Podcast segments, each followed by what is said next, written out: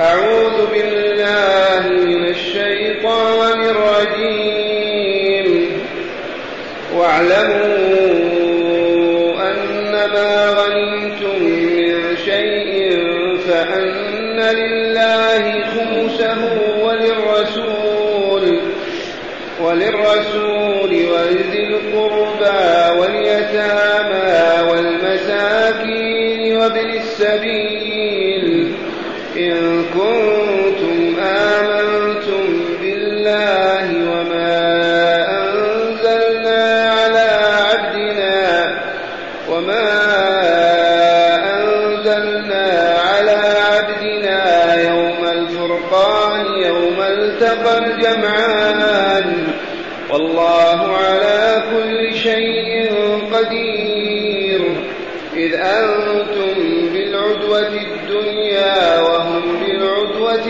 القصوى والركب أسفل منكم ولو تواعدتم لاختلفتم في الميعاد ولكن ليقضي الله أمرا كان مفعولا ليهلك من هلك عن بينة ويحيى من حي عن بينة. وإن الله لسميع عليم. إذ يريكهم الله في منامك قليلا. ولو أراكهم كثيرا لفشلتم ولتنازعتم في الأمر ولكن الله سلم. إنه عليم بذات الصدور. وإذ يريكموهم إذ التقيتم قليلا ويقللكم في أعينهم ليقضي الله ويقللكم في أعينهم ليقضي الله أمرا كان مفعولا وإلى الله ترجع الأمور. معاشر المستمعين والمستمعات من المؤمنين والمؤمنات. هذه من جملة أحداث وقعة بدر. وقعة بدر أي معركة بدر أو غزوة بدر. وبدر كما تعرفون الآن قرية من قرى المملكة. وسميت ببدر لأن بئرا فيها حفرها رجل يقال في بدر. وكانت هذه الغزوة في السنة الثانية من هجرة النبي صلى الله عليه وسلم من مكة إلى المدينة. ولما نصر الله المؤمنين واستولوا على غنائم الكافرين والمشركين اختلفوا في قسمتها وتنازعوا في ذلك. فأمرهم الله تعالى أن يردوا الغنائم لله والرسول والله يقضي في ذلك بما هو الحق والخير. يسألونك عن الأنفال قل الأنفال لله والرسول فاتقوا الله وأصلحوا ذات بينكم وأطيعوا الله ورسوله إن كنتم مؤمنين.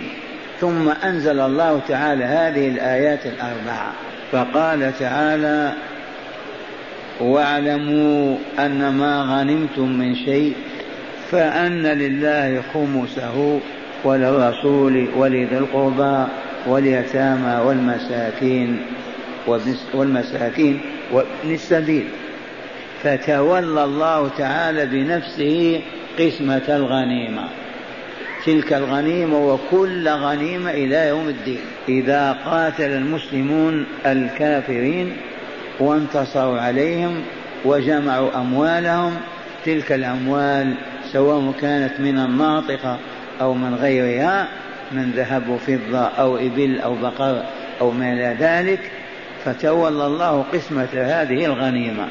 فقال عز وجل واعلموا معشر المؤمنين أن ما غنمتم من شيء قل أو كثر حتى المخيط والخيط من شيء حتى المخيط والخيط الذي يدخل فيه.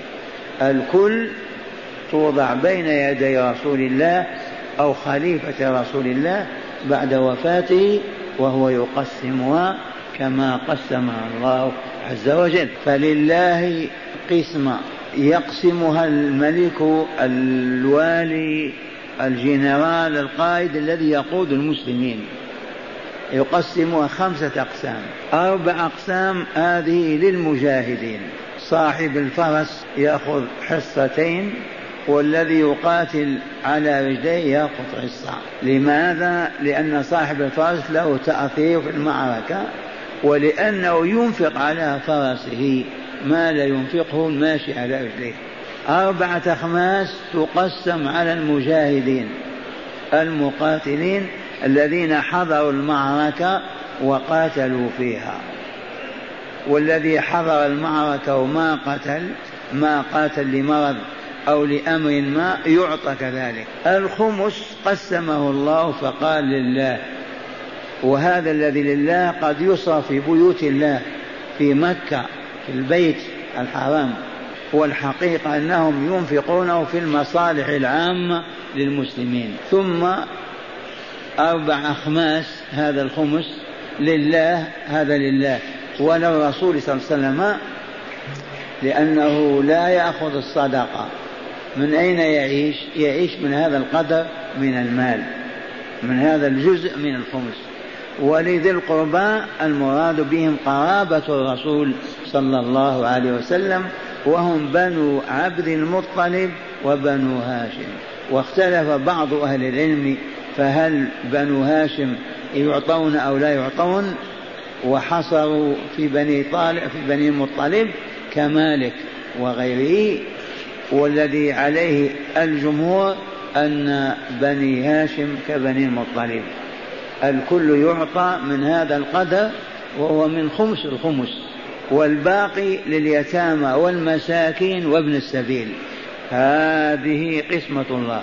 واعلموا أن ما غنمتم من شيء كثر أو قل فلله وللرسول ولذي القربى واليتامى والمساكين وابن السبيل وقد تقول وما للمجاهدين؟ والجواب المجاهدون لهم أربعة أخماس. هذا خمس خمس الأربعة قسمه الله وباقي الأخماس الأربعة يقسمهم القائد الإمام على المجاهدين الذين حضروا المعركة وقاتلوا. لعل هناك خفاء أقول يقول تعالى مبينا لأصحاب رسول الله كيف يقسمون الغنيمة؟ واعلموا أن ما غنمتم من شيء فأن لله خمسه والمعطوف على الله. هذا الخمس. وأربع أخماس لمن؟ للمجاهدين. هذا الخمس الواحد. بين الله تعالى مصارفه. أين يصرف؟ قال أولا لله. هذا يصرف في المصالح العامة للمسلمين. ثم للرسول ليعيش من تلك النفقة من ذلك تلك الغنيمة. ولذوي القربى لأن أقرباء الرسول لا يأخذون الزكاة لأنها صدقة وهم منزهون عن الصدقة. إذا فيعطون من الغنيمة.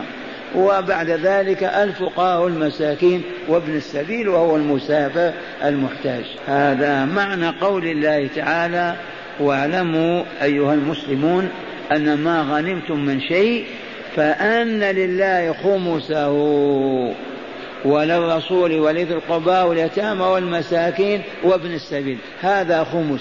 أربع أخماس لمن؟ للمجاهدين. والمجاهدون صنفان أهل خيول فرسان لهم حصتان إذا أخذ الماشي ريال يأخذ المجاهد على الفرس ريالين. لماذا؟ لأنه ينفق على فرسه.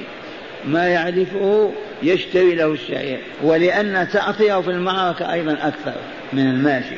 فتولى الله تعالى قسمة الغنيمة بعدما اختلف الأصحاب فيها في أول السورة.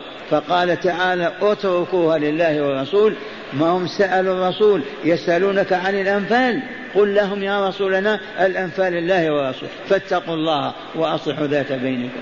ثم تولى الله تعالى بنفسه قسمتها فجعل خمسة أخماس. أربع أخماس للمجاهدين وخمس وزعوا تعالى بنفسه. فقال لله والرسول ولذي القربى واليتامى والمساكين وابن السبيل. رضيتم بحكم الله ولا؟ الحمد لله. الله لا يتولى. وقلنا ذوي القربى نفهم أنهم بنو المطلب وبنو هاشم لأنهم منزهون عن الصدقات. ما يعطون من الزكاة أبدا. وانظر كأنك تنظر إلى كوم من التمر أو البر وهو في الحقيقة تمر. وجاء الحسن يحبو وهو صغير وأخذ تمرة وضعها في فيه. فانتزعها الرسول منه يقول كخ كخ كخ. إننا إن آل محمد لا يكونون الصدقة لأنها أوساخ الناس. بل قال لأنها أوساخ الناس. الصدقة أوساخ الناس. كيف؟ لأنك أنت تتصدق تزيل ذنوبك وآثامك على نفسي وهو يأكلها. أوساخ الناس. فآل البيت الأشراف لا يأخذونها. فأعطاهم الله تعالى من الغنيمة ما يسد حاجتهم طول حياتهم. هذا متى؟ يوم ما يقودنا إمام المسلمين لنقاتل دولة كافرة لندخلها في الإسلام. فإذا انتصرنا وغنمنا توزع الغنائم. ما عدا ذلك من أين؟ وأعود أيضا قد تخفى هذه القضية. الآن ما بقي يبدو أن دولة كافرة نغزوها أبدا. لماذا؟ لأنهم فتحوا الباب للإسلام في بلادهم. المؤذنون يؤذنون والدعاة يدعون من أمريكا إلى اليابان. فلم إذا نحاربهم لأن الحرب الإسلامية كما علمتم اذكروا أننا قبل أن نغزوهم عندما نرسي سفننا على شطآنهم نقول تدخلون في الإسلام لتنجوا وتسعدوا لتكملوا وتفوزوا لتطيبوا وتطهروا هذا دين ربكم. فإن قالوا مرحبا مشينا أرسلنا فيهم من يعلمهم وعدنا. فإن قالوا لا نريد إسلامكم ولا دينكم. نقول تسمحون لنا أن ندخل لنعلم الناس ونبين لهم الطريق إلى النجاة والسعادة. وتدخلون في ذمتنا ونحميكم من كل عدو. وأنتم في ذمتنا. ويعطون رمز يدل على قبول هذه الولاية في السنة كذا فلس أو درهم. فإن رفضوا هذه ماذا نصنع معهم مأمورون بأن نقاتلهم حتى نهزم جيشهم وتنفتح البلاد لننشر دعوة الله ورسالته بين البشر. هذا هو الجهاد. فإذا غنمنا غنيمة كيف نقسمها؟ قسمها الله تعالى وبينا واعلموا أن ما غنمتم من شيء فأن لله خمسه وللرسول ولذي القربى واليتامى والمساكين وابن السبيل والأربعة أخماس لكم أيها المجاهدون. تقسمون صاحب التأثير بفرسه له حصتان والماشي على قدميه له حصة واحدة ثم قال تعالى إن كنتم آمنتم بالله يعني اعملوا على هذا وخذوا بهذا البيان الإلهي وقسموا الغنيمة كما بينت لكم. إن كنتم آمنتم بالله ربا وإلها لا رب غيره ولا إله سواه. أما إذا قلتم ما آمنا ما يجري عليكم هذا الحكم ما يطبق فيكم. إن كنتم آمنتم بالله أولا وما أنزلنا على عبدنا. يوم الفرقان. سبحان الله هذه الليلة هي ليلة الفرقان. ليلة السابع عشر من شهر رمضان. والله العظيم. هذه الليلة ليلة السابع عشر ولا لا؟ هي ليلة الفرقان. وسمي الفرقان لأن الله فرق فيه بين الحق والباطل. وارتفعت راية لا إله إلا الله محمد رسول الله وانكسرت راية الباطل والشرك والكفر. وما أنزل الله تعالى فيه من الملائكة التي كانت تدعم المؤمنين وتنفخ في أرواحهم ونفوسهم الشجاعة والبطولة وقاتلت معهم. ومن الآيات حفنة التراب أو حثية التراب التي رماها الرسول وقال بسم الله شاهت الوجوه أصابت أكثر أكثر المشركين في أعينهم. بآيات إن كنتم آمنتم بالله وما أنزلنا على عبدنا من هذه الآيات الملائكة والآيات. يوم الفرقان يوم التقى الجمعان. جمع المؤمنين وجمع الكافرين. التقيا وإلا لا في بدر. يوم التقى الجمعان. والله على كل شيء قدير. من جاء بالمشركين من جاء بالمؤمنين كيف حصل هذا الاجتماع هذا تدبير الله عز وجل. ما كان يخطر ببال المؤمن في المدينة أنهم يقاتلون المشركين في بدر. ولا كان المشركون يفهمون هذا أو يذكرونه في نفوسهم. من جمع الفريقين؟ الله جل جلاله وعظم سلطانه. والله على كل شيء قدير. ثم أخذ تعالى يعرض عليهم الحادثة ليشاهدوها دائما فيذكر الله ويشكروه. وسجلت في كتاب الله بسائر مواقفها. ماذا قال؟ إذ أنتم بالعدوة الدنيا. العدوى والعدوى والعدوى هو حافة الوادي. فالمؤمنون بحافة الوادي من جهة المدينة. والمشركون من حافة الوادي من الجهة المقابلة. إذ أنتم بالعدوة الدنيا أي القربى وهم بالعدوة القصوى أي البعيدة. بدر أصله وادي له حافتان من جهة المدينة حافة ومن جهة البحر حافة ثانية مقابلة له.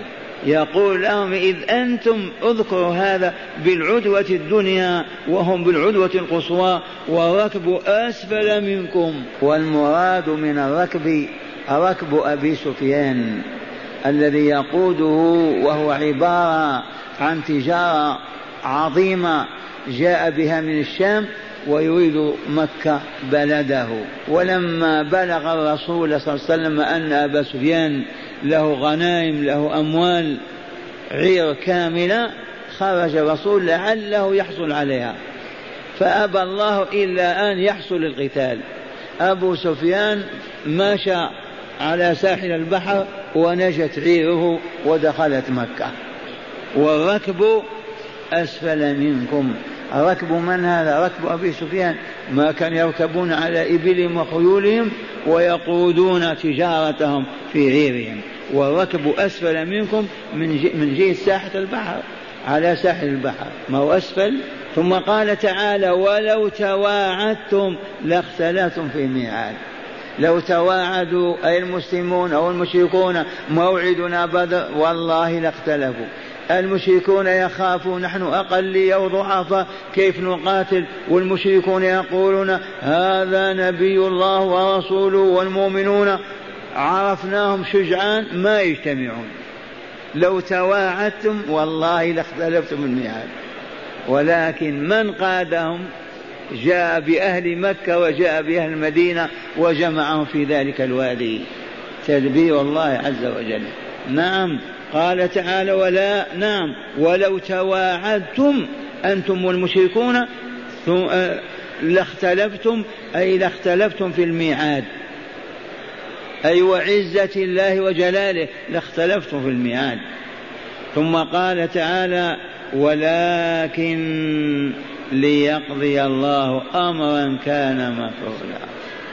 لا بد وأن يموت سبعون صنديدا وأن يؤسر سبعون بطلا.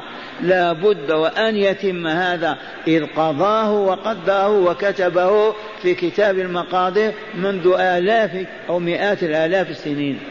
لا بد وأن يتم كما كتب وقضى وقدر. ولكن ليقضي الله أمرا كان مفعولا. قضى به وحكم به قبل أن يخلق الكون كله. فضلا عن المجاهدين والمقاتلين. ليقضي الله أمرا كان مفعولا ليهلك من هلك عن بينة. ويحيى من حي عن بينه لاحت أنواع الهداية في بدر. لاحت أنوار الإيمان. شاهدوا الملائكة على خيولهم. شاهدوا الانتصار. شاهدوا العجب. آيات شاهدوها. فمن كان يؤمن آمن. من كان مستعد الإيمان آمن في تلك الساعة. وحي. ومن كان ميتا فهو ميت. وهنا لطيفة نكررها. الإيمان بمثابة الروح. الإيمان كالروح. إذا حل الإيمان قلب عبد حيا فارقه الإيمان ميت. وهذه الآية دليل واضح. اسمع ماذا قال تعالى ولكن ليقضي الله أمرا كان مفعولا. التعليل ليهلك من هلك عن بينا وهو الكافر ويحيى من حي عن بينا حي بمعنى حي أدغمت الياء في الياء. وإن الله لسميع لأقوالكم عليم بأفعالكم. هو الذي دبر هذه المعركة وأتمها على مراده ونصر أولياءه وهزم وخذل أعداءه. لا إله إلا هو. وقال تعالى إذ يريكهم الله في منامك قليلا. أرى الله تعالى رسوله صلى الله عليه وسلم في منامه أن المشركين أقلية كأكلة جزور. فأخبر الرسول أصحابه في النهار قال أراني ربي المشركين أنهم قليلين. ففرح المسلمون ونشطوا لما أعلمهم بقلتهم. إذ يريكهم الله في منامك قليلا ولو أراكهم كثيرا لفشلتم ولتنازعتم في الأمر. وقلتم نرجع إلى المدينة ما نقاتل ولو أراكهم كثيرا يا رسولنا لفشلتم ولتنازعتم في الأمر. ولكن الله سلم إنه عليم بذات الصدور. لو قال الرسول رأيت البارح المشركين آلافا كذا كذا انهزم المسلمون. قد يرتدوا ولا يقاتلون.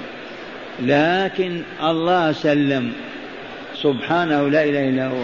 فقال تعالى إذ يريكهم اذكر اذكروا إذ يريكهم الله في منامك قليلا. ولو أراكهم كثيرا لفشلتم ولا تنازلتم في الأمر. منكم من يقول نقاتل منكم من يقول نرجع ما نقاتل. ولكن الله سلم.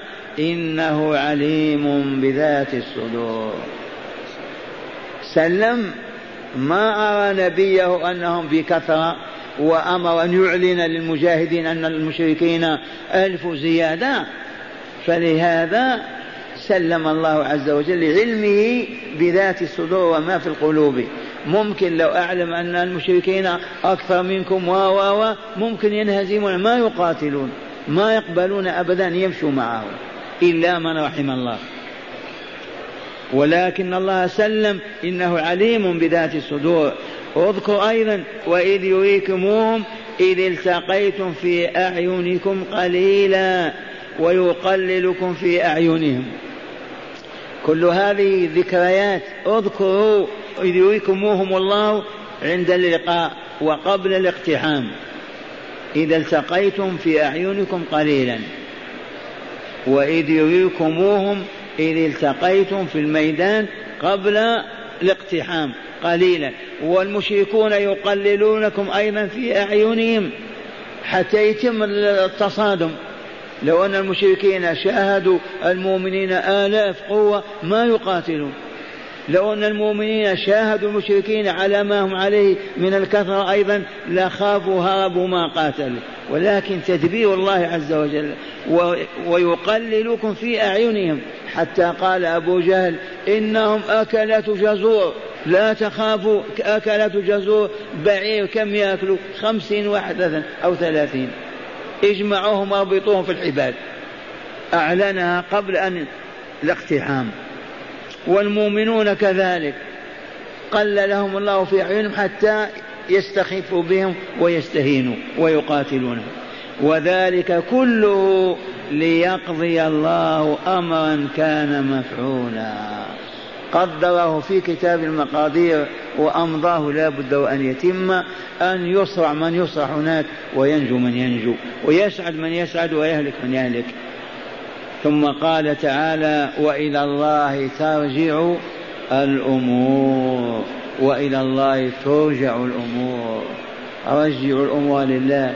ما شاء الله كان وما لم يشأ لم يكن. اسمعوا نقرأ الآيات بالتأني.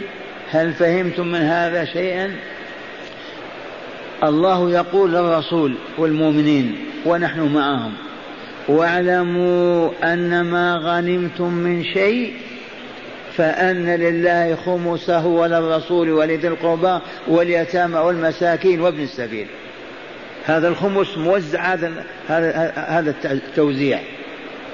والأربع أخماس مسكوت عنها. للمجاهدين إن كنتم آمنتم بالله وما أنزلنا على عبدنا من عبده هذا محمد صلى الله عليه وسلم؟ متى؟ يوم الفرقان يوم التقى الجمعان. ما يوم الفرقان هذا؟ هو السابع عشر من شهر رمضان. لماذا سمي بالفرقان؟ لأنه فرق بين الحق والباطل بين الكفر والإيمان بين الشرك والتوحيد. فرقان وإلا لا؟ وتذكرون أن من اتقى الله عز وجل حق التقوى وبذل وسعه في طاعة الله عز وجل يرزق هذا الفرقان. يا أيها الذين آمنوا إن تتقوا الله يجعل لكم فرقانا. من أوتي هذا الفرقان ما يضحك عليه الشياطين ولا يسخر منه الأبالسة لأنه ينظر فيميز بين الحق والباطل بين الخير والشر بين النافع والضار بين ما هو حق وما هو باطل. فيوم الفرقان لأن الله فرق فيه بين المشركين والمؤمنين. يوم التقى الجمعان جمعان واحدها جمع وإلا لا؟ جمع المشركين جمع.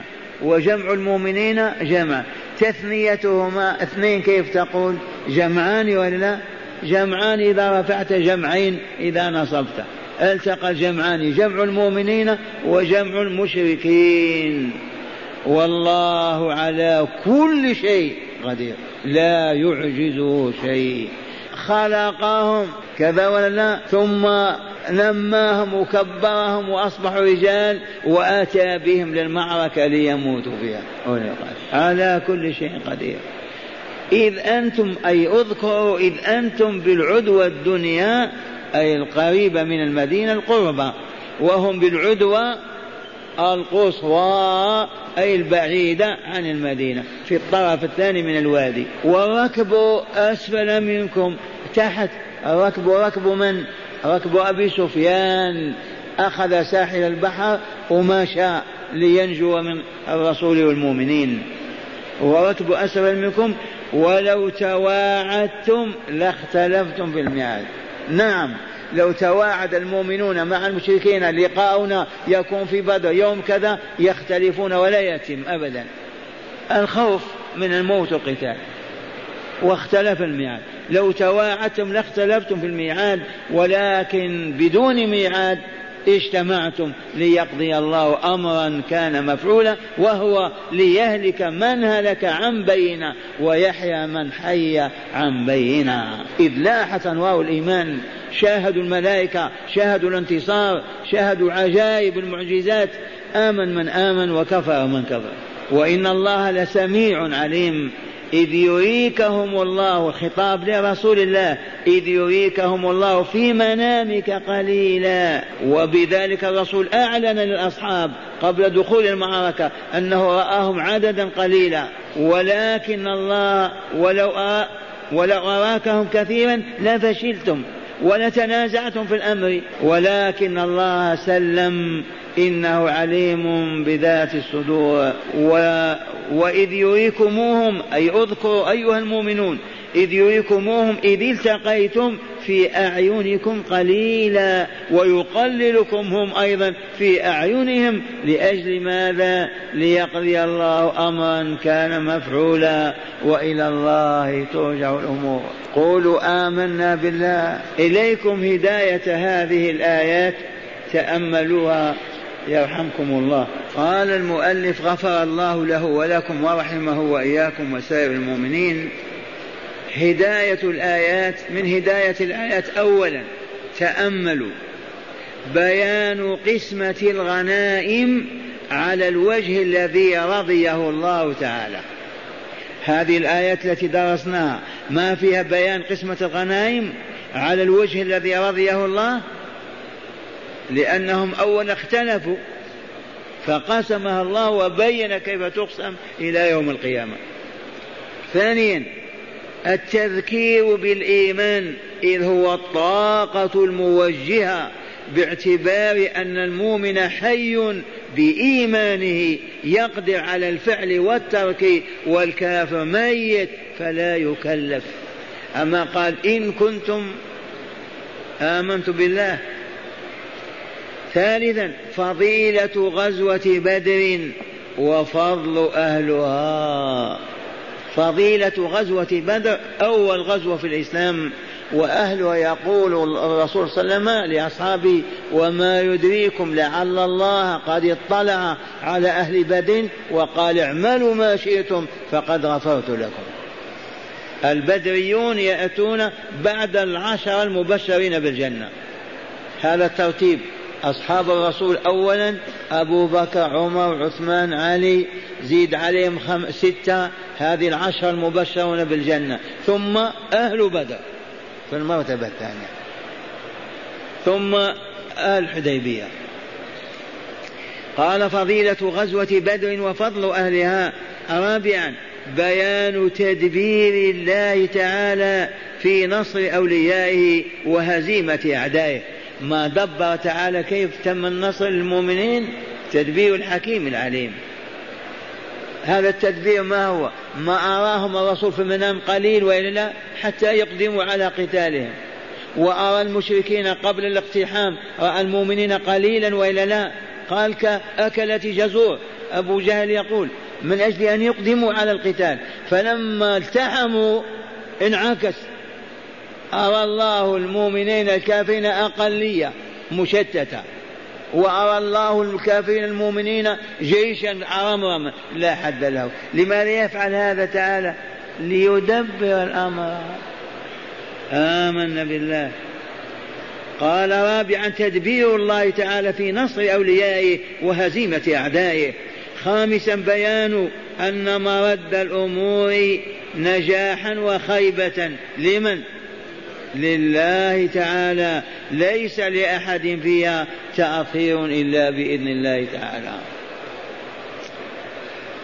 نرجو الله أن يكون المستمعون والمستمعات قد ازداد إيمانهم ويقينهم بهذه الآيات القرآنية الكريمة.